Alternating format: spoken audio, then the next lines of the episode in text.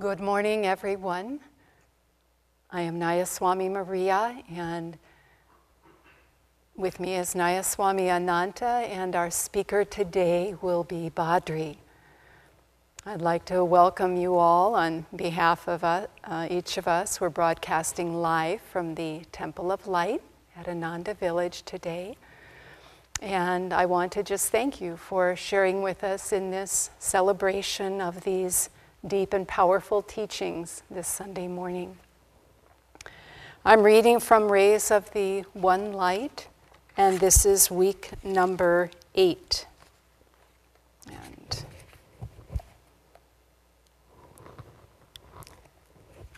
And And the title of today's reading is okay. Can man see God? Thank you. Truth is one and eternal. Realize oneness with it in your death, deathless self within. The following commentary is based on the teachings of Paramahansa Yogananda. There is a saying in chapter 1 of the Gospel of St. John that would seem to respond with a definite no to the question Can man see God? The saying is, No man hath seen God at any time. The only begotten Son, which is in the bosom of the Father, he hath declared him. Many great saints, however, claim to have seen God. If we ask then, can God be seen? Rather than, can man see God? The answer is yes. Else those saints lied, and the scriptures themselves lied. For Jesus also said, Blessed are the pure in heart, for they shall see God. The point is, it is not man, this human body, these human eyes that sees God. God can be seen only with spiritual vision, with the eye of the soul. As the Bhagavad Gita puts it in the 11th chapter, Thou canst not see me with mortal eyes. Therefore, I now give thee sight divine.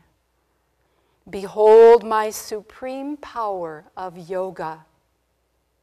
With these words, Hari, the exalted Lord of Yoga, revealed himself to Arjuna in his infinite form. Paramahansa Yogananda, in Autobiography of a Yogi, describes the supernal experience in words more readily comprehensible to modern minds than the poetic phraseology of the Bhagavad Gita. The chapter An Experience in Cosmic Consciousness is one of the most inspiringly beautiful in all mystical literature. Here is a brief excerpt. An oceanic joy broke upon calm, endless shores of my soul.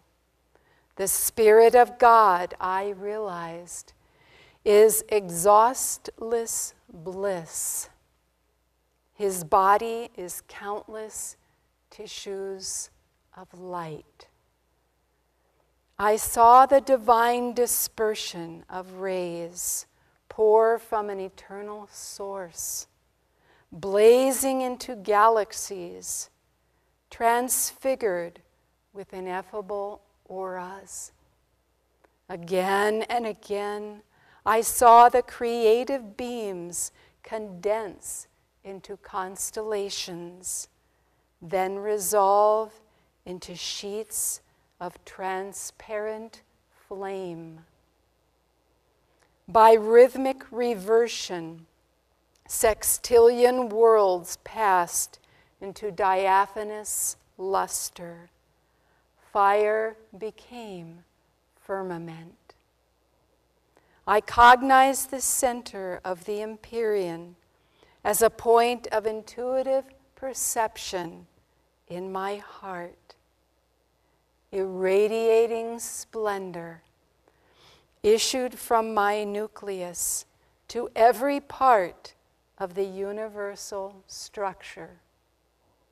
The creative voice of God I heard, resounding as Om the vibration of the cosmic motor. This, so the great masters aver, is what God is. And this also, they insist, is what we are in our deepest reality. Thus, through Holy Scripture, God has spoken to mankind. Oh,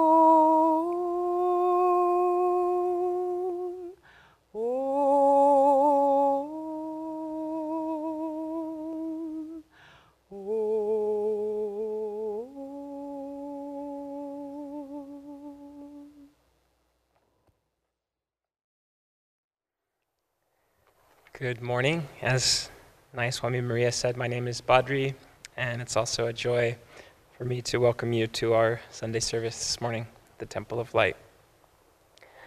I'll begin my portion here with a reading from Paramahansa Yogananda's Whispers from Eternity. This reading is entitled Demand to See God in Everything. O Father, may I behold Thee above, beneath, behind, around, wherever I turn my gaze. Train the children of my senses never to stray from thee, who dwellest at the heart of everything. Turn my eyes inward to thy changeless beauty. Attune my ears to silence, that I may hear thy subtlest music. Breathe on me the heavenly scent of thy sacred presence. Orient wise, I will worship thee, placing the candles of my five senses on the altar of my love. Thus I will contact thee in the first pale shafts of dawn, absorb thee in the bright light of noon, expand in thee with the hidden glow of twilight, and merge in thee in the silver moonlight. Always will I keep alight on my inner altar the mystic taper of my love for thee. So then, today's reading Can Man See God?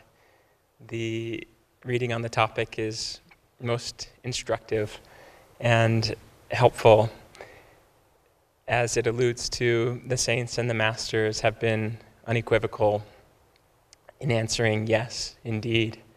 The great Christian mystic St. Anthony of the Desert silenced a great theological debate with the simple words, I have seen him. And as it alludes to again in the Bhagavad Gita, Sri Krishna confers upon his disciple Arjuna the divine sight, and the cosmic vision overwhelms him. And again, quoting Jesus Christ from the Beatitudes Blessed are the pure in heart, for they shall see God.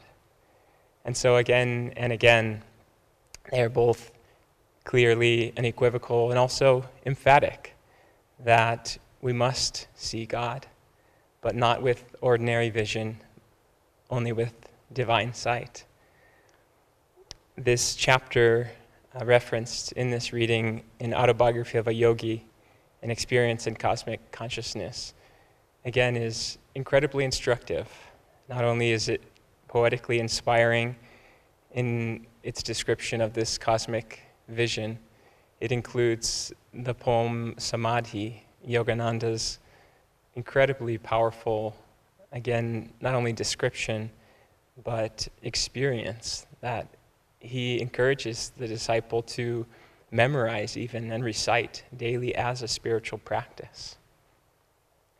And such lines as is quoted in the reading, I cognize the center of the Empyrean as this point of intuitive perception in my heart.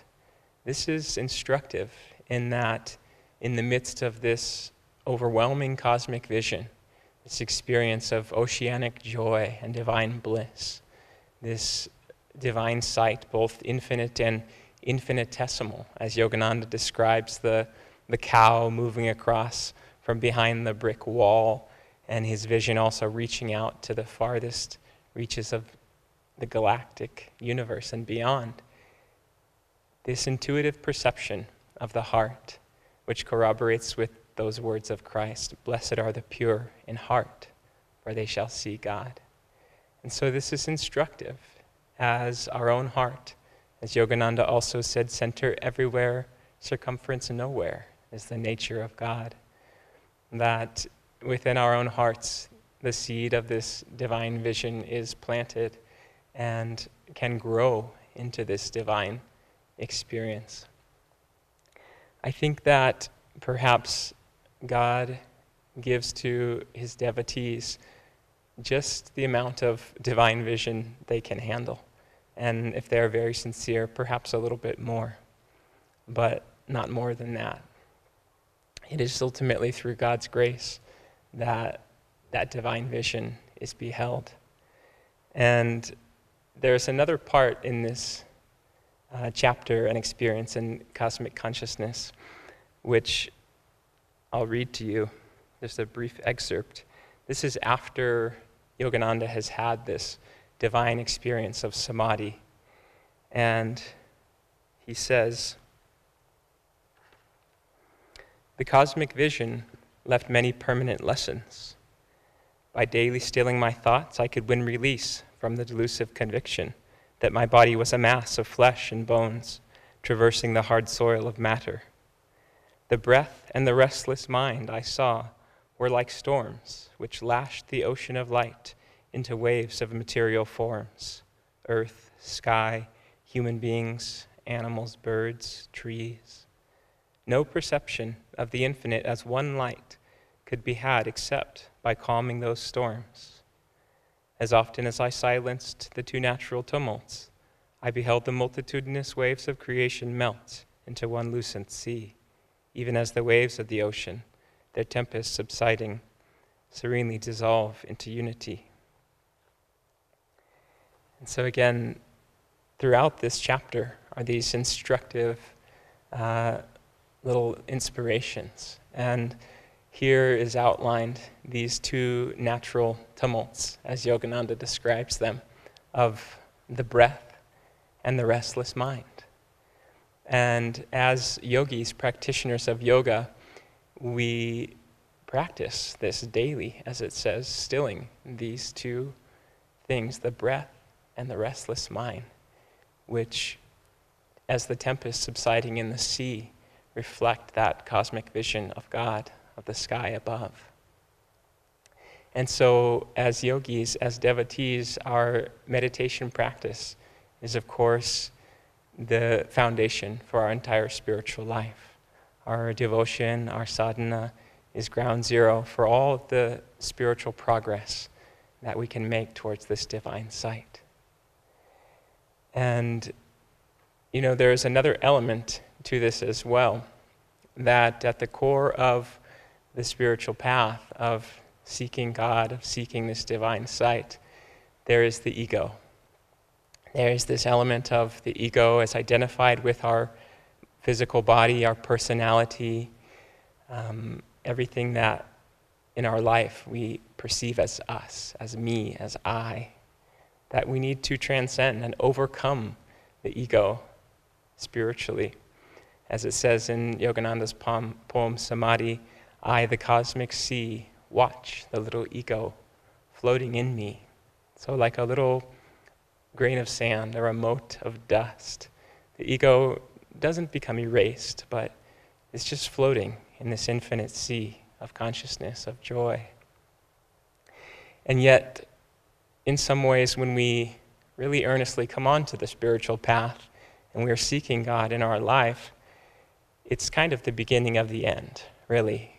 We're at a point when really we know what we want. And yet, in some ways, too, on the flip side, this is when the real work begins. We have much karma to overcome to transcend this ego. And so, when we really earnestly step foot on the spiritual path, the ego tags along and it says, I can play this game too. I'm spiritual, I'm a yogi. And we can become stubborn and narrow minded and lose sight of that greater vision that we are seeking. I heard an amusing story from a friend recently that illustrated this point well. It's a story of a battleship captain who is at sea uh, doing an exercise in stormy weather. And he was on the bridge of the ship when the lookout called down to him, uh, A light up ahead, sir. And the captain replied, Is it steady or moving? And the reply came, Steady, sir, meaning that they were on a collision course with this other ship. And so the captain dictated a communication to the other ship, and he said, Change your bearing 20 degrees. We're on a collision course. And the reply came back quickly I advise you to change your bearing 20 degrees. And this upset the captain, and he replied, I am a captain. You will change your bearing 20 degrees to avoid collision. And the reply came again. This time, I am a seaman, second class. I advise you change bearing. And by now, the captain was furious, and he replied, I am a battleship. We are on a collision course. Change your bearing or else. And the reply came back I am a lighthouse. Change your bearing, your call. And so the captain, most likely in his humility, adjusted his course. And isn't it a bit like the stubborn captain and the lighthouse that we can lose sight of the cosmic sea that lies before us, of the innumerable karmas at play, both within us, in our soul, in our soul's evolution, and in the divine Leela of God, of God's play without. And so humility is necessary before God as we progress spiritually, that constant self offering through devotion, through meditation, that will help us to transcend the ego and behold God. Now, back again to an experience in cosmic consciousness. You know, this chapter is only seven pages long, and two of them, almost two full pages, are taken up by that poem Samadhi. And yet, as is often with these writings, there's innumerable inspirations and reflections. So, again, in this chapter, Experience in Cosmic Consciousness, there's a very remarkable point where Again, this is after Yogananda has had this samadhi, this experience of oneness with God. After he shares with us the poem Samadhi and imparts these teachings and this experience.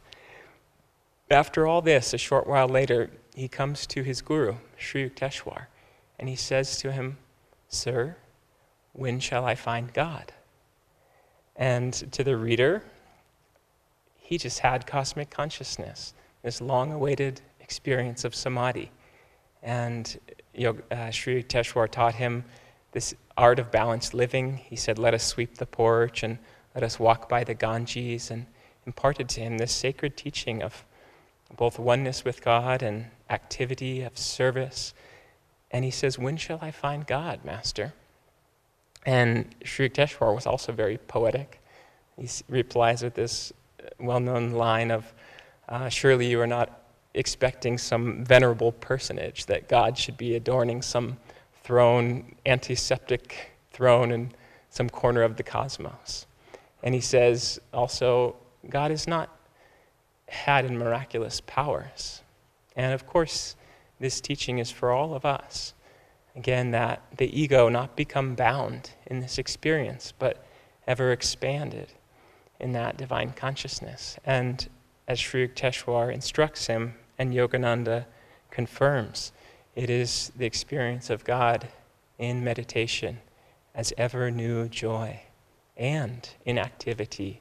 Yogananda says, unerring counsel comes through the intuition, and that joy returns to the devotee in his wakeful, active hours and service. And so, putting the big questions aside of when shall I find God? This also reminded me of a, a beautiful account. Um, I recently read the book The Man Who Overcame by Lawrence Elliott, uh, a biography of the great scientist, spiritual scientist George Washington Carver, who lived in the late 19th and early 20th century. Uh, I can't begin to give the greater account of the incredible, really miraculous life that George Washington Carver lived. But this is a rather more well known little story that uh, later in his life, when his career had really taken off, he was an, a brilliant uh, scientist as well as a very spiritual man. He was a botanist and a mycologist and a farmer, and he taught at the Tuskegee Institute in the American South. And he, among many other things, he really reinvented the agricultural industry in the South because the lands had been ravished and impoverished by the cotton industry. And there was a pestilence, a, a certain um, disease, a, a, weevil that had come from Mexico. The, the soil was heavily depleted from this monocrop industry of the cotton, cotton plantations. And so, among other things, what Carver taught was to reestablish the nutrients of the soil and to diversify plantings and fertilize. And he introduced the peanut crop. Now, the peanut had been recorded for some 3,000 years in the annals of agricultural history, but it had never been really utilized in this way. And he, Carver had done a wonderful thing by eh, helping and coaching these farmers and these plantations to grow peanuts. They were edible and nutritious, they were easy to grow. They fixed nitrogen and other nutrients back into the soil. And they helped to break up this monocrop of, the, of king cotton, as they called it. And yet, there was no established market. And so, while he had done a great thing, many farmers came to him complaining that their peanuts were rotting in the fields. And it wasn't like cotton where it could be sold off readily. And Carver took his problem to God, as he was accustomed to doing. He would spend early mornings throughout his life out in nature communing with God. And in his discouragement, because he really wanted to help these people, and his heart was more than fully in this endeavor, he asked God in the silence of his soul early one morning before sunrise, sitting out in nature, he started with a big question. He said, Lord, why did you create this universe? And he felt God's answer in his heart. And it was simply, My child, you ask questions that you cannot comprehend. Ask me something else. And he still went pretty big with his next question. He said, Lord, why did you create man? And Again, God replied to him in his soul, and he said, Little man, you still ask questions you cannot comprehend. Please ask me something else. And finally, the third time, George Washington Carver, he narrowed in and he said, Lord, why did you create the peanut? And the response to this was overwhelming. He felt joy and he felt divine inspiration overcome him. And he took that response like any great devotee would do, into activity. And he took that inspiration into his laboratory because he was a scientist. And he spent nearly three sleepless days and nights experimenting on the peanut. He boiled it and he mashed it and he isolated its compounds and he conducted some two or three hundred experiments and came up with hundreds of uses and applications for the peanut ranging from industrial to agricultural to dyes and uh, clothing and nutrition and on and on. And so, taking this experience of God in meditation and prayer into activity imparts that divine response and that flow of divine consciousness into the world and into our lives as devotees. And there are many amazing examples of this. But ultimately, to get back to the heart of the matter of the ground zero of our spiritual life is that sadhana, is that component of devotion which will purify the heart and make it fit to behold God. Swami Kriyananda says that the devotee should meditate every day on the infinite vastness.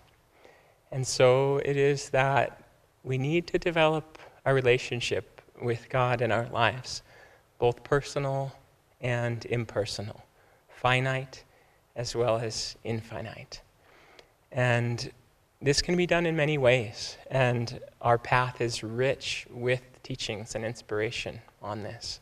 Uh, Yogananda's little booklet, Metaphysical Meditations, uh, reading and reflecting and meditating on this chapter and on Master's poem Samadhi. This book before me whispers from eternity, uh, singing chants like wave of the sea dissolve in the sea, and how shall I love thee, Lord my God? Thousands of suns, many, many ways to experience this divine consciousness, both as personal and infinite. Um, I'll share with you just one inspiration that I've had recently, and just a very simple way to put this into practice because each of us must make this personal effort and be creative in how we enact that. I've taken to just saying a simple prayer uh, throughout my day recently, and the prayer is simply, I love you, Master. I love you, God. And then I'll just focus at the point between the eyebrows for a few moments and try to expand and experience that infinite vastness that is beyond those words and that simple prayer. And there's one more thing about this I'd like to share with you, which is I wrote these words on a little post it note and put them in my truck. And so it's just to remind me. And my daughter, who is uh, seven years old, for those of you that know Tulsi, she's become a proficient beginner reader. And she got into the truck with me a few days ago. I was taking her to school. And she read these words and she said, Dad, what's that? And I said, That's a little reminder, honey. And she said, But Dad, how could you forget? and so we all know uh,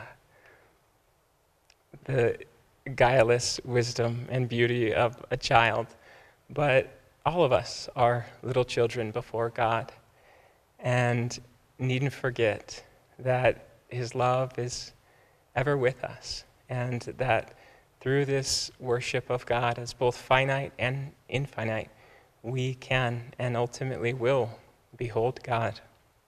Here's one more story I'd like to share with you from the tradition of India.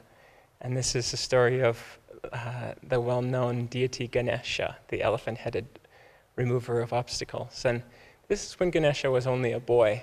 And his father, Lord Shiva, and his consort, the Divine Mother Parvati, were atop their abode at Mount Kailash when uh, Lord Shiva was presented by the great sage Narada with a special mango. He was given this offering and this was not an ordinary fruit. This was given to sage Narada after great austerity and worship by Lord Brahma himself. And this mango would confer great wisdom and powerful blessings upon the one who consumed it. And offered to Lord Shiva, uh, the greatest of all yogis, God as Shiva, had only one predicament. Which of his two sons should he bestow this gift, this mango, upon? Would it be Ganesha or his brother uh, Skanda? And consulting with his wife Parvati, as any good spouse would do, Lord Shiva and Parvati decided that a race was in order, a contest. And it was decided that the first of the two, Skanda and his brother Ganesha, to encircle the entire world three times on their divine vehicles, their vahans, uh, would be the recipient of this special boon of this mango. And now Ganesha was faced with a, a little problem himself here because he knew that his brother Skanda was far more competitive than he. And what's more, Ganesha's uh, Vahan, his divine little vehicle, was a mouse. And he could ride atop this mouse fairly swiftly, I imagine, but he knew that it was no, no match for his brother's uh, peacock, was his uh, divine animal that he rode upon. And so, immediately as the race began, his brother Skanda took off on the peacock, zooming around the world, and Ganesha was struck with an inspiration. He sat atop his mouse, and with a little smile, he folded his hands. Looking at his mother and father Parvati and Lord Shiva, he slowly encircled them three times and bowed before Lord Shiva, the infinite Lord. And seeing this, Shiva and Parvati were pleased with the wit and wisdom and devotion of their son and gave him the mango. And so it is that in our relationship with Divine Mother, with our beloved Guru, Paramahansa Yogananda, with whatever aspect of God we are communing with, with the saints, we need to go beyond to the infinite and worship in spirit and in love, the two sides of the coin of God. And ultimately, we will go beyond all form. And not only will we behold God, but we will become one with God, and His love and joy will be with us always. I've heard your flute high on a cloud. Your call I can't resist. Oh, let me come and play with. We'll scatter music with the dew and sound the morning mist. I've heard you piping on a hill all else I've set aside. Oh, let us dance the mountain peaks. We'll skip with breezes on the creeks and soar the valleys wide.